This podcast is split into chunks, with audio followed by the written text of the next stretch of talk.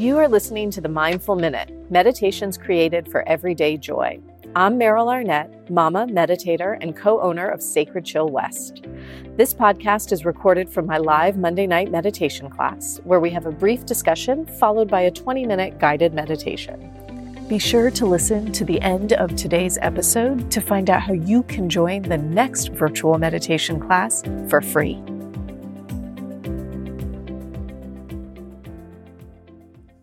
Welcome to the Mindful Minute podcast. Before we get started with today's class, a quick moment to thank our incredible sponsor, GoZafu.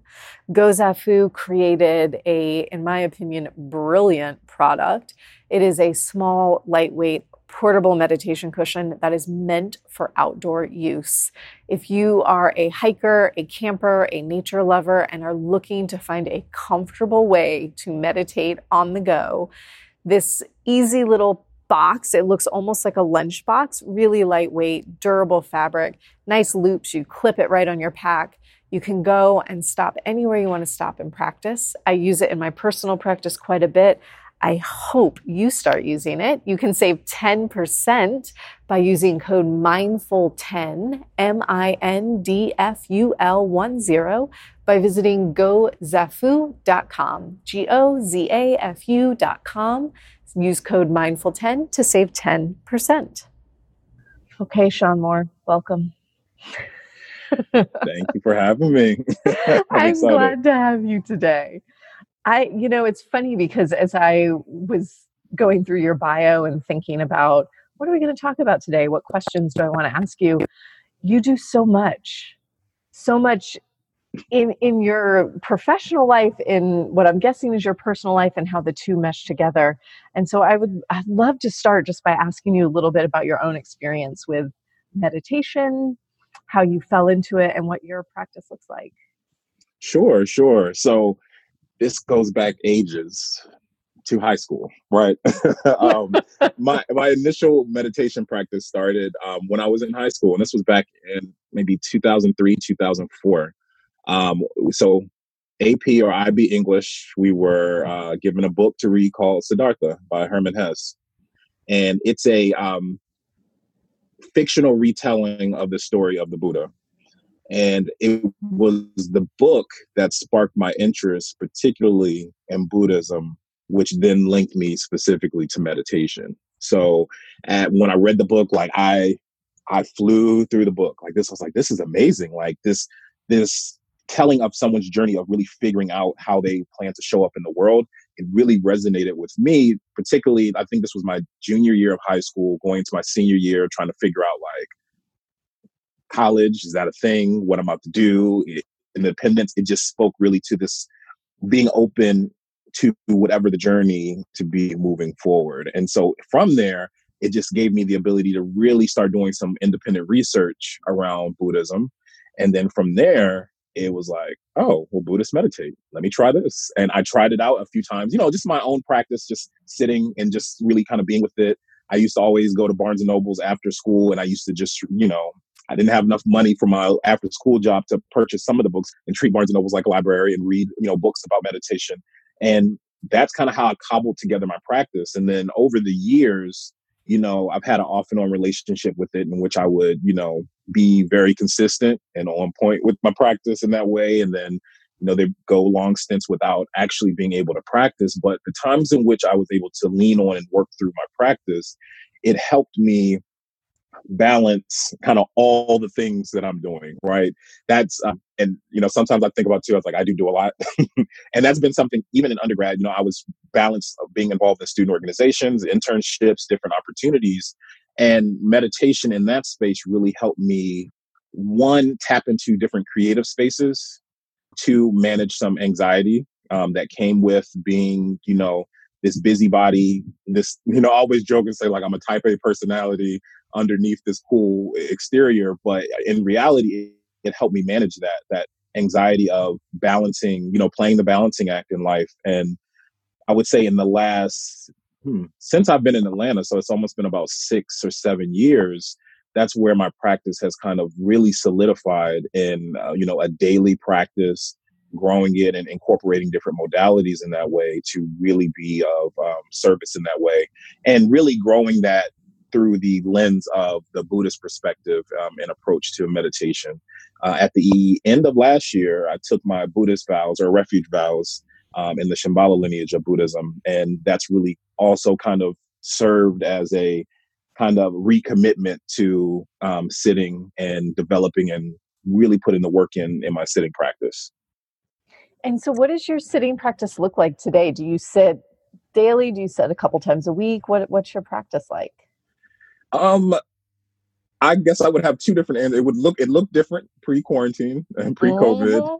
Mm-hmm. um, it was definitely you know sitting. Um, one, I, I like to have something guide my my sitting practice. So you know whether there's a book that I'm reading excerpts from. You know I like to read a lot of books from Pema Chodron. I would read excerpts and let that guide my sitting practice. But now what I've found, COVID, COVID practice, it's almost like r- there's been a real interesting integration of a lot of different practices to now make up what is a sustainable what I'm finding is a healthier practice now. And so, you know, you know, maybe in the morning there's there's meditation, in the afternoon there's some nidra, and then you know, or one day I might not sit and I might just relax and read in a in a very mindful way, or let me pull out my sound instruments and actually play for myself for an hour. So it's really been, I, um, I would say, in the last few months, an integration of a lot of different practices to make up what is my sitting practice. That's um, I've had the exact same experience. It's so interesting to listen to as as this um, you know quarantine time has sort of gone on and on and on. My practices have shifted. In the beginning, I think out of pure anxiety, I was meditating three, sometimes four times a day, just in 10 minute mm-hmm. chunks. But I was like, I got to mm-hmm. sit down right now and reground and then it started to morph, and now it's really like my typical morning practice always is a sit, usually somewhere in the 20, 25 minute range. But then in the afternoon, I found myself doing the same thing. I'm either doing a guided relaxation or a yoga nidra practice, just mm-hmm. something midday to sort of help me feel a little bit more restful and easeful and also sort of prepare myself for whatever's coming the second half of the day and see.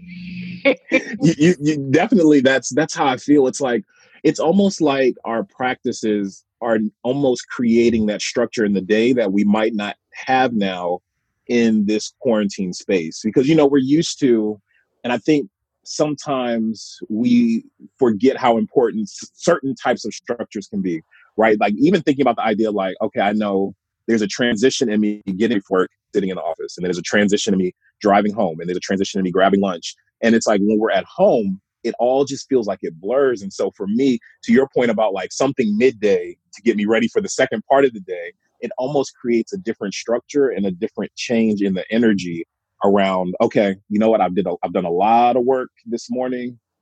Afternoon, I'm going to use a practice to help ground me and recenter me as I begin to work on some graphic design work. It's almost like a pivot point for the day to allow you to kind of work in and through a different space. And so that's that's kind of how it's really been showing up for me in that way. It's like it's been helpful to break up some of the monotony that can happen in the day. Um, really working from home and really being trying to be intentional about staying home um, in those particular ways. But it does just invite in a different level of intention and a different energy in, into the day. That's really helpful. Yeah, I agree. Mm-hmm. And so you mentioned that you are a graphic designer. Mm-hmm. You're super creative and talented. And you, you also mentioned that you know your meditation practice is one of the tools you use to support that creativity and it's one of the places that i'm so interested in is this intersection of a mindfulness practice or a practice of going inside to tap into that creative element so i'd love for you to talk a little bit about how you find that relationship what works for you and and how it feeds your creative life yeah um it's interesting that that from this perspective you know it's something I didn't realize that fed into it until maybe recently. And that I was like, oh, wow. It's like creating that space for you to actually think and process allows you to then be able to use that in different ways. Because what I find is that, and especially from the from a graphic designer perspective, right? we're staring at the computer, we're looking at it. My clients submit creative briefs. So they submit, I'm looking for logos X, Y, Z, and it does all these things. Great. So then taking that information, sometimes it's helpful just to create a space, a safe space to us. And so that's like, for me, meditation or any stillness practice creates some uh, space to digest and a space to process the information in a different way, even to the point that after my my some of my practices, I sketch, right? And that and maybe not journal, maybe not write down words, but it provides me a space to sketch. It's like, oh, in that space, I realized that I could integrate this color blue into your design because it represents the direction of your business. And so I use some of that that visualization that can come in in different stillness practices, um, particularly um, meditation, and then sound healing actually really helps for the creative process as well because of how we typically internalize or visualize that sound as it kind of enters our our stillness space. And so that's been the biggest thing that's been able to help. It creates a really comfortable and safe space to process. And so you're going right where I want to go, which is to talk about sound healing, which is something. Um, so you are a sound healer, mm-hmm. and at Sacred Chill, you were doing weekly sound baths for us that were incredible. And I, you know, sound bath seems to be the word du jour over this last maybe year, 18 months or so. I feel like it's coming up more and more. We're seeing this as an offering in the mindfulness community or the meditation community and yoga communities. So talk to us a little bit about what does that what does sound healing mean? What does it mean to go to a sound bath and how would that relate to somebody who has only done a formal seated meditation practice?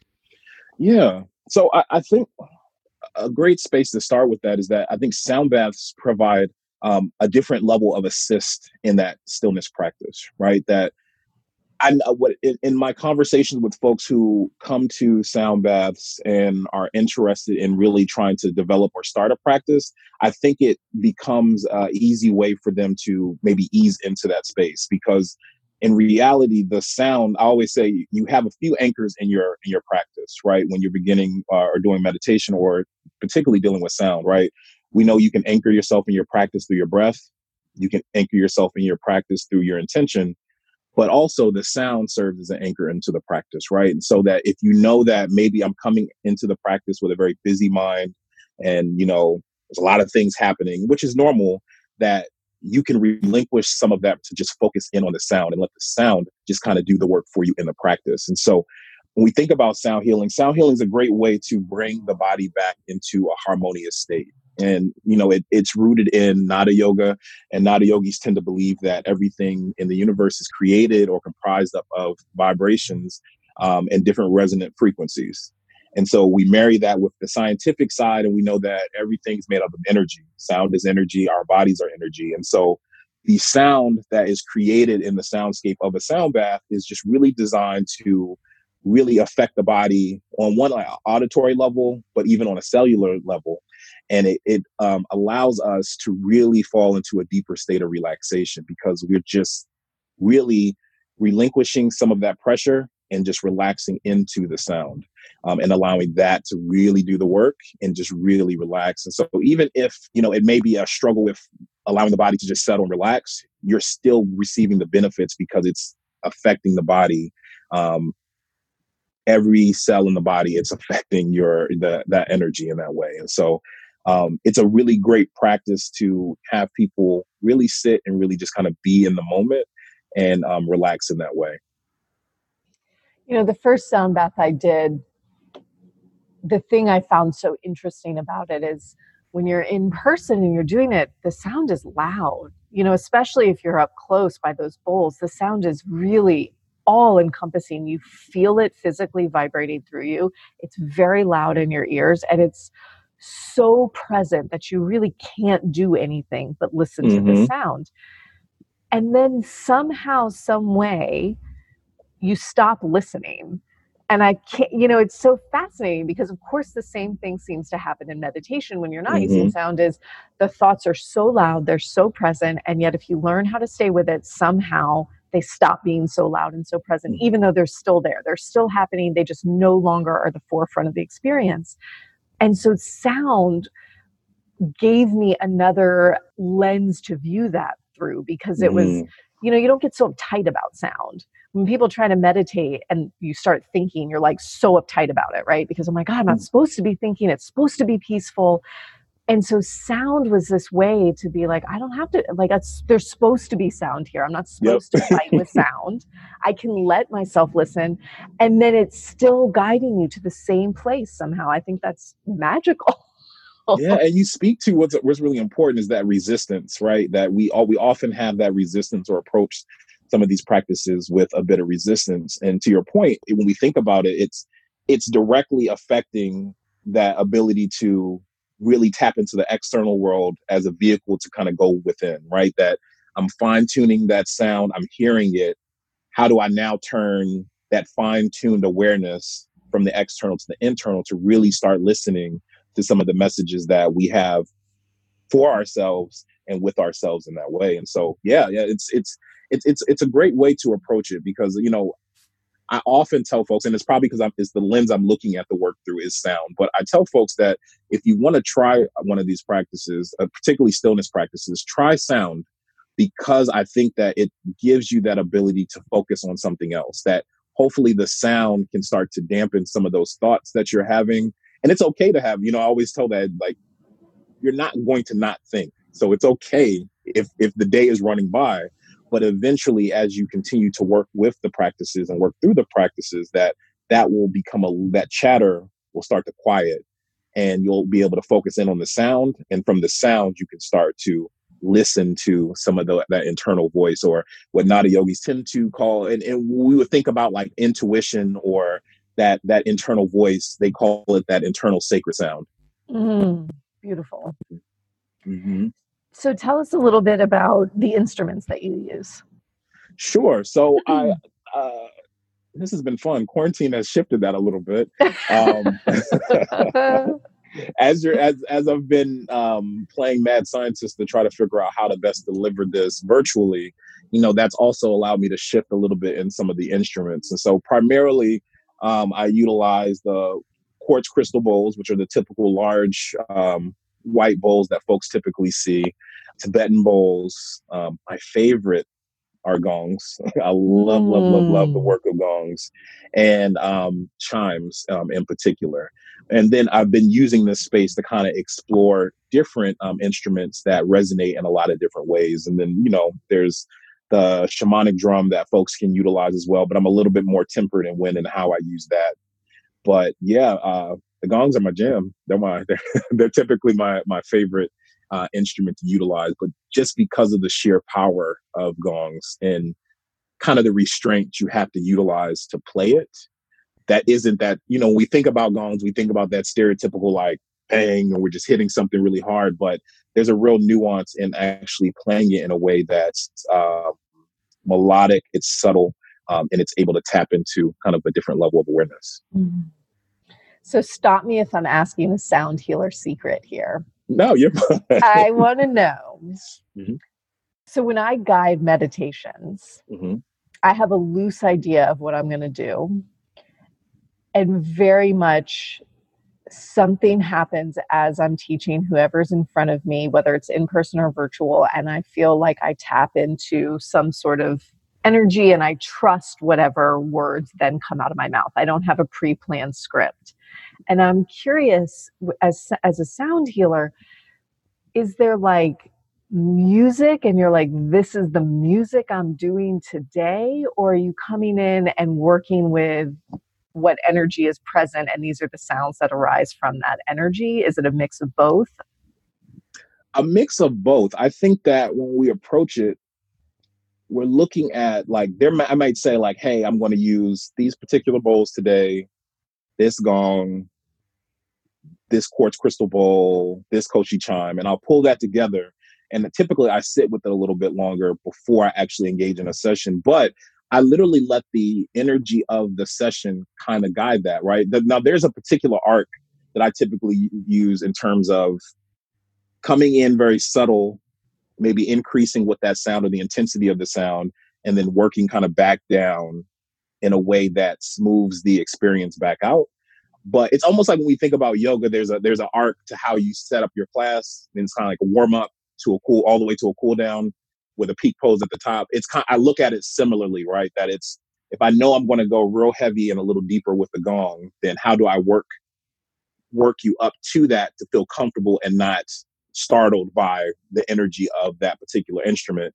And then how do I then work it down on the back end with a more smoother experience in that way? And so so yes and no. And this is you kind of just let the experience guide itself. I might say like, well, I can tell by the way, and this is more for in person, but we're uh, figuring out how to do that virtually. Is like I can see how three people are responding as I'm playing the gong. Let me ease up a little bit. Or maybe I need to switch up because there's something happening in the room. Now that's shifted a little bit with the virtual offerings. It's kind of like I got to go with the arc because I, I don't have that level of connection to put literally lay eyes and see like, oh, I see you're responding. But with that, it just is a bit more of an intuitive lean into playing like that. But it's interesting you brought that up around meditation because as I've been exploring teaching meditation a little bit more, I had to reframe how I was thinking about that because when I first entered in actually teaching meditation, I was always like, I need a script. I got to hold on it. And until I made that kind of connection, I'm like, well, I don't really do that with sound. So it's the same, it's the same principle, right? To be able to just let the experience kind of guide the words that come out your mouth. Similarly, it's let's let the experience guide how and when I play and which instruments that I play. I'll put it all in front of me but I'll let the experience guide in that way. Yeah, it's so interesting because you know, I mean, I guess we're geeking out, might be listening, but shifting to that virtual teaching is so fascinating because, you know, if we're used to reading breath, we're used to reading mm-hmm. facial expression, and you know, maybe we can see three or four boxes at the top of the screen if you're using Zoom. Maybe everybody's turned their cameras off or turned away so you can't see. And so it's, I find that I'm learning how to like trust whatever I'm feeling is that I'm, mm-hmm. what I'm supposed to be feeling and speaking to, which is an interesting play when you're not in person with people. So, yeah, I get that. Yeah, yeah. And what, what's been I think one of the lessons I've learned in the virtual space is just being open because that natural ability to really just see and read energy or space in the room mm-hmm. Is like the space open on the back end, maybe more than what you have typically to really hold space for people. Maybe no one stays after to chat, but you know, being intentional, like, hey, I'll stay after extra 15 minutes if you want to chat, or, you know, here's additional information to connect with me. And I find in extending that, I do get folks that actually will reach out and want to have an additional conversation around their experience. And so it's been uh, an interesting exchange in how to really show up in a, in a different way.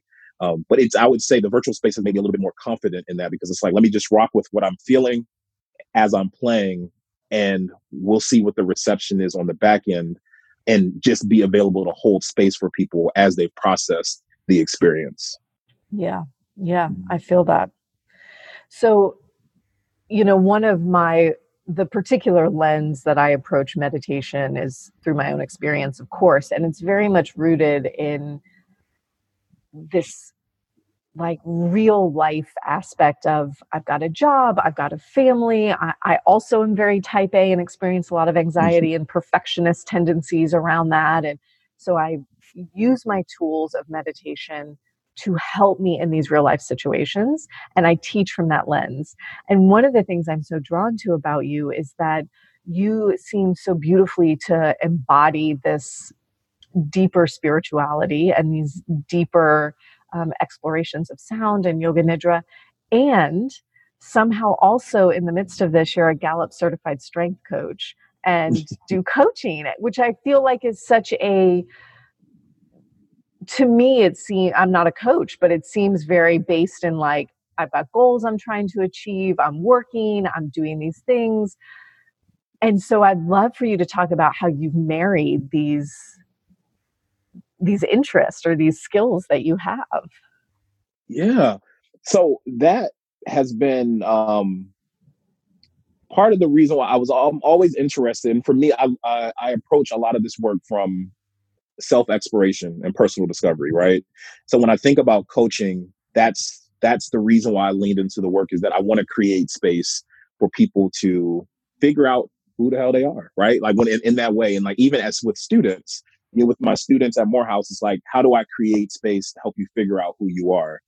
Same thing with meditation and sound. It's like this is fertile space for you to figure out who you are.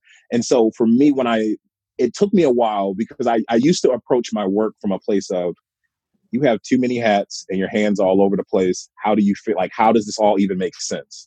And when I figured out what the underlying connection was, that helped me lean into the work. And so, a long answer to say, with the coaching and the meditation, that's actually I marry them together in the coaching session. So, um, with my clients, I'm, I have a very active coaching process in the sense that, you know, yes, we have sessions um, that we work in and we chat through some of the activities, but there's homework and there's work that you do on the in, in between sessions, right? And part of that homework is actually meditating, right?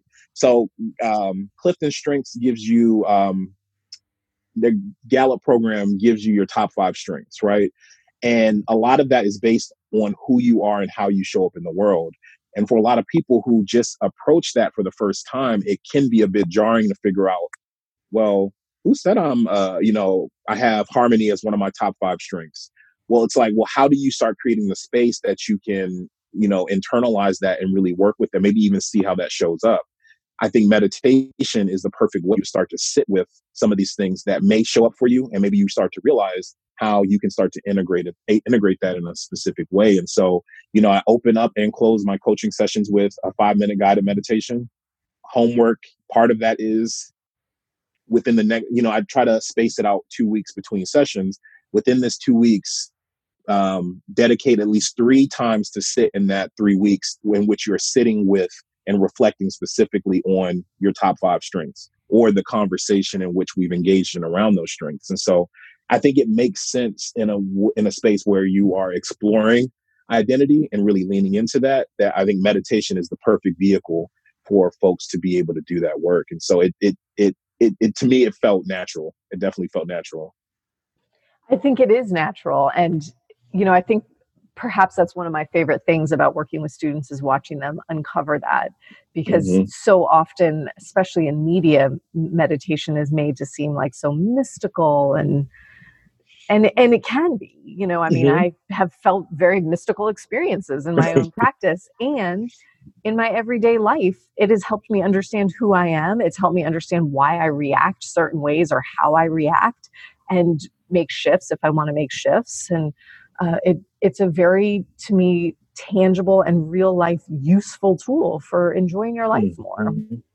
And you, one thing that I've I've been working with, especially as I've been talking more about meditation, is that I think one way we can help move meditation forward in a way that it is, I think, recognized more in different spaces and open is that it doesn't always have to be this sage mystical experience, right? And often it, it isn't, right? Sometimes you can meditate and after you finish meditating, you're like, I feel like crap because some emotions came up, things came up, and I'm figuring out how to handle and deal with and work with what just came up. And then sometimes you're like, I'm floating on a cloud. And that's all part of the process, right? And so I, you know, when I talk to people about meditation, it's like, oh, I tried and I just didn't, I didn't feel good afterwards. So, you know, I didn't want to do it again. Well, it's like, well, you know, exploration isn't always fun. Personal exploration isn't always fun but it's it's it's powerful work that can get you to another space which can be really reaffirming and really helpful as you're navigating to your point in everyday life right? That you know this we don't have the ability to go sit in everyone doesn't have the ability to go sit in the mountains and really just be immersed for you know three to four months right? So how do we really create these conditions on a daily basis to really be able to pick up and take out with us in the, in the actual real world to, to utilize with ourselves.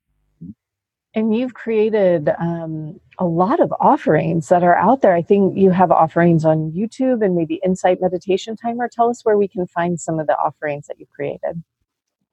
Sure, so sure. So offerings on YouTube, Insight Timer. If you look under Shawn J. Moore, um, information is there. There are a few um, downloadable options on my website, shawnjmoore.com. And then there will be, I recently just wrapped up a four week series for national. Um, in a few weeks, that information will actually be up as classes that are available for people just to listen to or check out. um, whenever they have time. So check that out if you're a subscriber to Yoga International as well. Awesome. That is yeah. really, really cool. Yeah, and then, you. last question before we get into a little sound bath experience here for ourselves is um, you have a podcast called The Mindful Rebel, and I'm like completely and utterly love that title. And uh, so I want to tell this story real quick. Because when you, I didn't know you um, when you started working at Sacred Chill West. Octavia auditioned you and and hired you, and she forwarded me your inf- like the email that had your W9 and all the stuff for payroll because that's the piece of the business that I kind of handle and and within that email was the pictures that you sent for the website. And the first picture I saw, which you use often and, and I love so much, is a picture of you and you're wearing a t shirt that says half Buddha, half Biggie, I think. and I instantly was like, I already love you and I don't even know you. Like, there's, it just, that photo spoke so much. And it's, and so tying back to the podcast, Mindful Rebel, I was like, oh, of course that's what Shawn would name it. Like, I love that. It's so grounded and fun and immediately sparks my interest. So tell us a little bit about your podcast.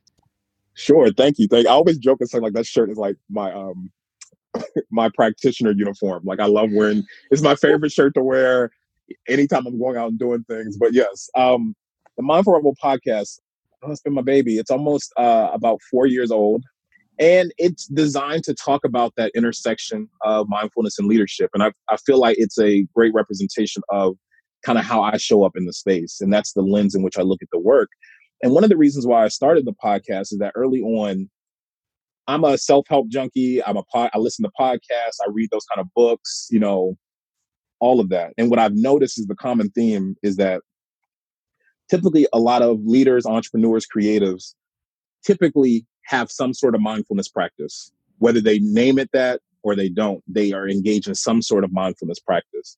And so, what I wanted to do was use it as a platform to converse with other folks who are in these spaces um, to talk about maybe how that mindfulness practice has helped them along their journey to where they are now.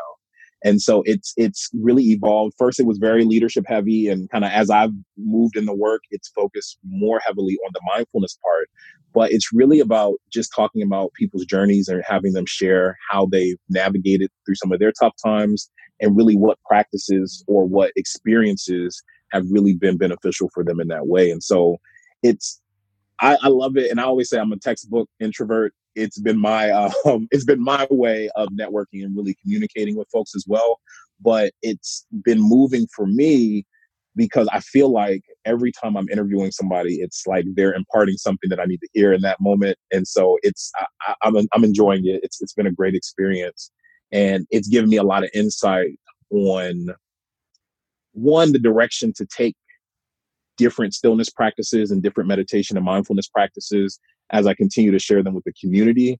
Um, but it's also a great opportunity to create a resource that other people can share and so for me, it's like, you know, hey, I can help you with some meditation, I can help you with coaching, or if you just like to listen, check out the podcast. But it just it falls into in line of how do you create a space for self exploration and personal discovery. The podcast for me is another one of those tools that I feel like people can engage in and really from. I cannot wait to listen to the next episode. thank and you. Thank you. You have mentioned books a couple times, Meditation with Pema Chodron, and I also am a huge like self-help psychology book junkie. So um, I'm going to ask you to email me like your top five fave books, and I'm going to put it in the show notes because I bet everybody will be really interested. Will you do that? I will do that. Okay, I will do awesome.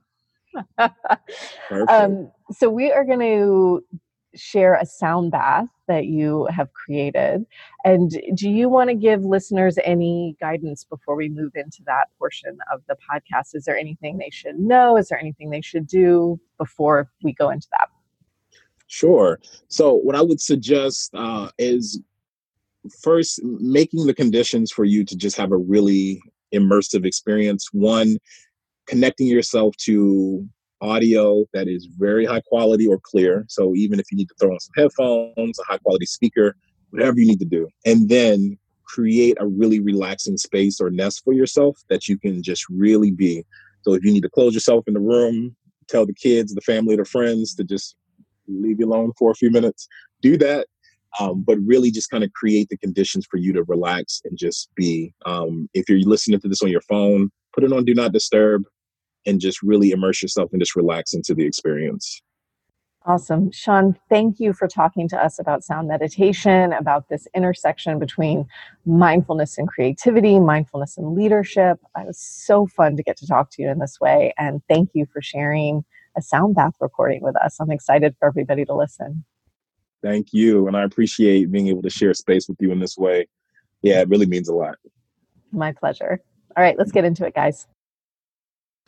Begin your practice by finding a position or posture that makes your body as comfortable as possible, that allow you to feel support for the duration of your practice. Then begin to allow your eyes to gently close, partially or fully.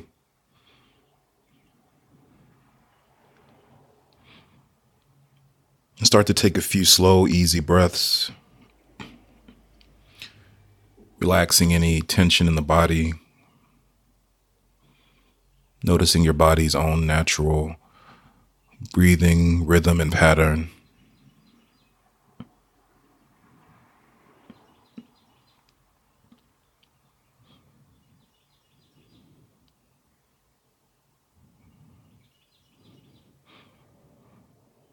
Maybe you can begin to rest one hand on the heart one hand on the belly.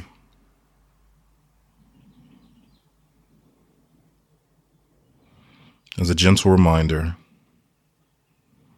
that we're bringing not only awareness, but affectionate awareness to the breathing and to ourselves.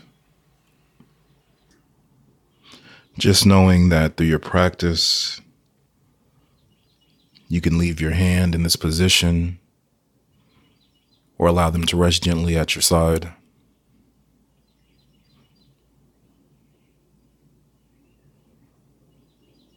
Continue to watch and witness the breath entering the body, feeling the body breathe in.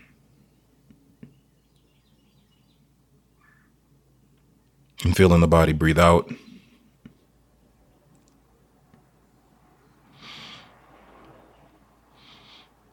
Noticing the nourishing feeling on the inhale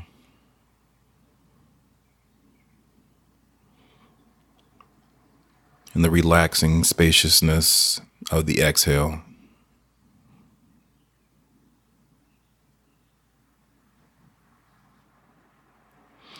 And take a few rounds of breath.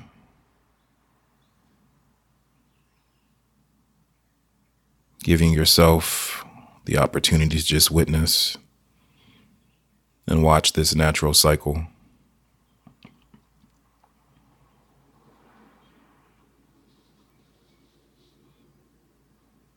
Noticing the rhythm of the breath. Flowing in, flowing out.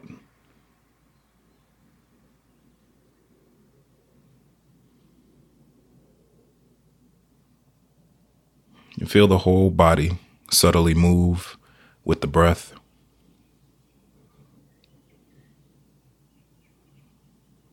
Gently rising and gently falling.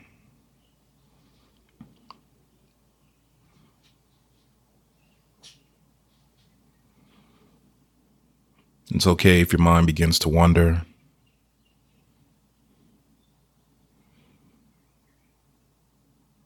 As we begin our sound bath meditation, take a second to set an intention for your practice. Knowing that, that that intention is an opportunity to anchor you back in your practice in the instance that your mind begins to wander.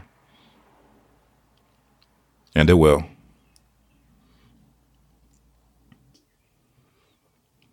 Gently just ease into the breath.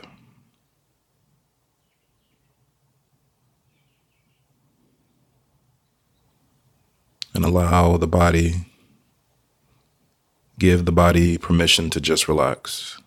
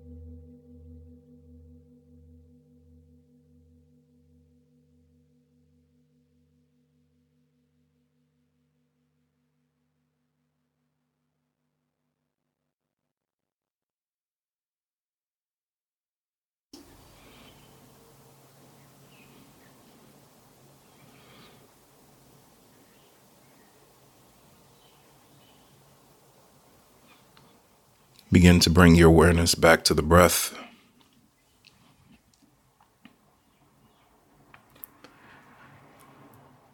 Noticing the quality and the rhythm of the breath. Releasing the attention fully onto the breath.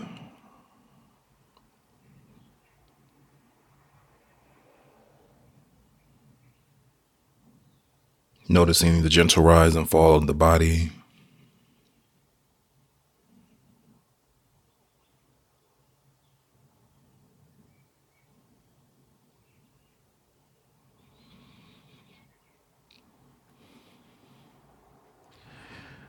No matter how you are seated or positioned for your practice,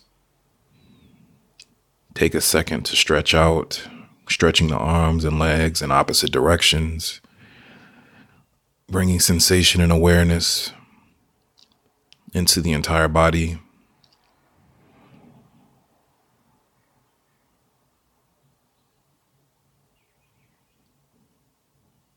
Taking some gentle movement and motion across the body, whether that's flexing the feet, wiggling the toes, bending at the knee, flexing and extending the knee, rolling the wrist, gently making motion and movement in the neck.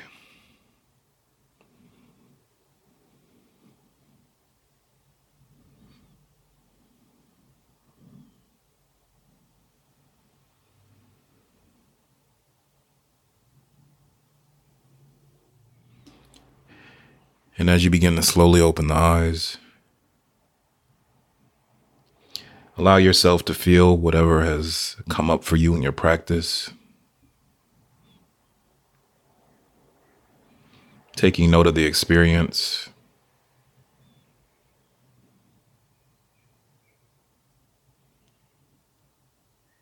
But remembering not to judge the experience but allowing it to be what it is and what it was in that moment.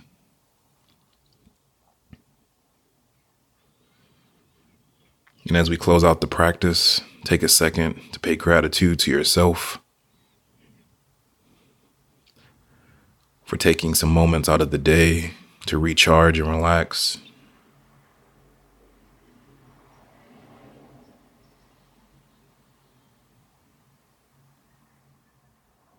And thank you for allowing me to share this practice with you.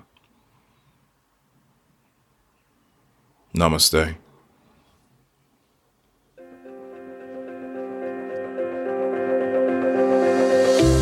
Thanks for listening to the Mindful Minute. If you're enjoying these episodes, consider joining me for the recording of this podcast every Monday night during my live virtual meditation class.